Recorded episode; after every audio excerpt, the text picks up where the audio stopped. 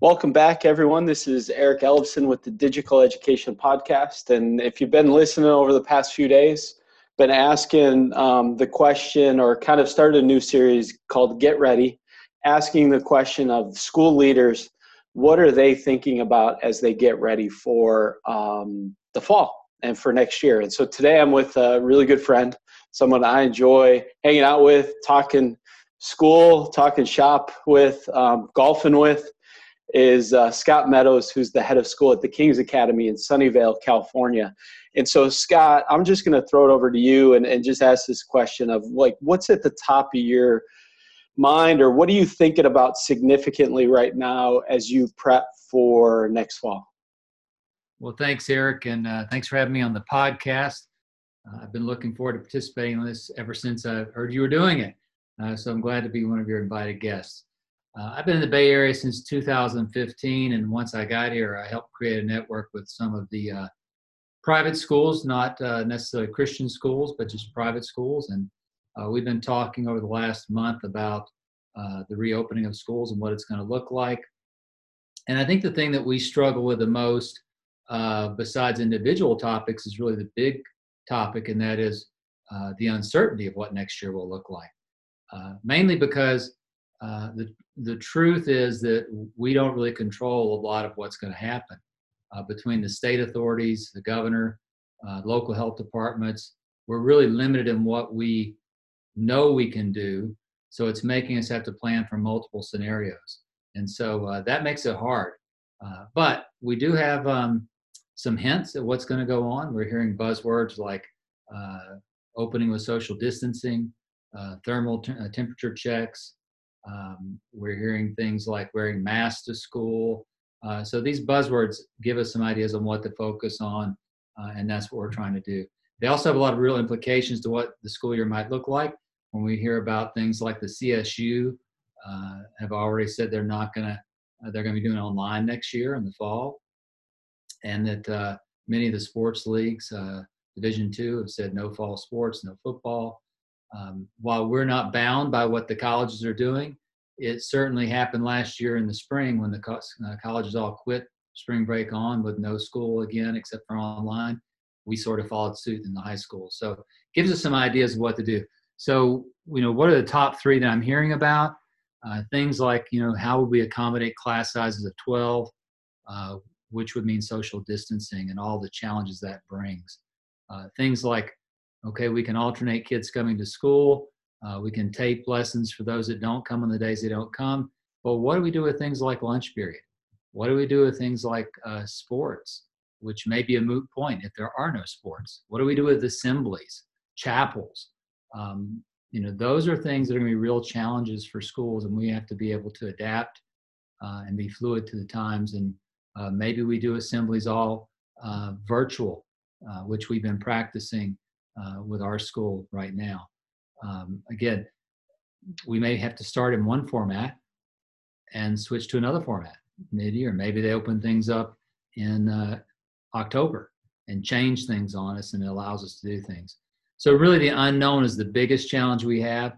Uh, we have to prepare for multiple scenarios, each with their own sets of rules and implementation strategies. And then the biggest thing with that is it all impacts the budget, right?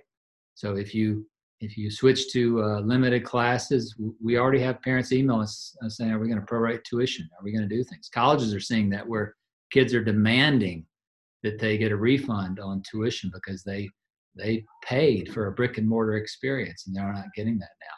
So those are the challenges we see in the Bay Area and probably all across the country, really.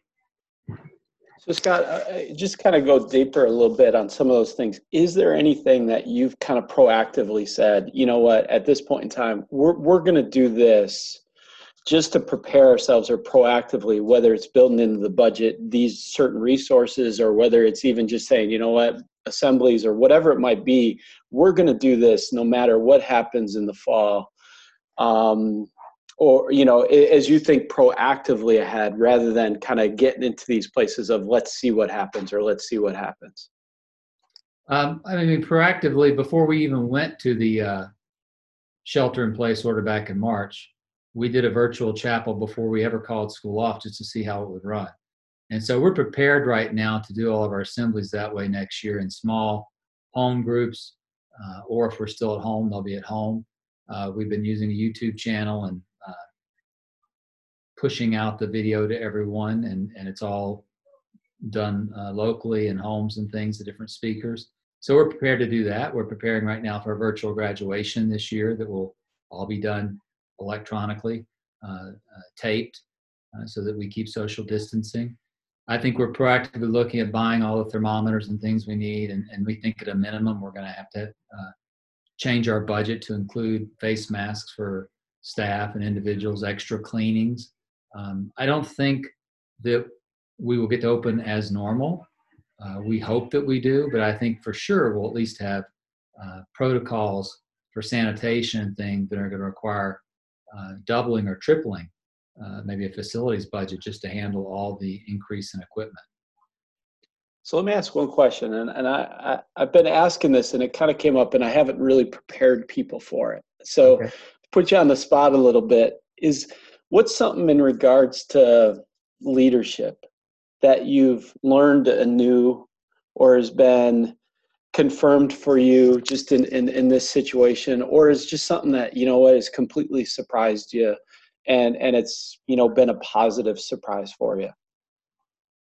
Well i think that um, I, I, think that what people are looking for in crises down through the centuries uh, and it's funny today i was listening to fdr's uh, first inaugural address where he talks about nothing to fear but fear itself and when you read the transcript of that uh, speech or listen to it because i'm fascinated by listening to it you realize how much of it applies to today and uh, being the first president to go four terms, I think that people look for leadership to be consistent, uh, not fearful, uh, and staying the course. And for us here, at least, I've gotten a lot of positive comments about how we've handled things and how, um, at least my parents have said that you know you're not jumping on the bandwagon of uh, um, completely being afraid of what's going on, but at the same time taking a measured approach to what you're doing.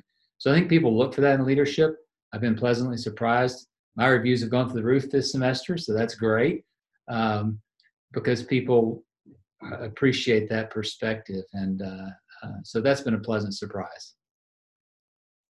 Scott, really appreciate your time. Thank you. You're welcome. Take care.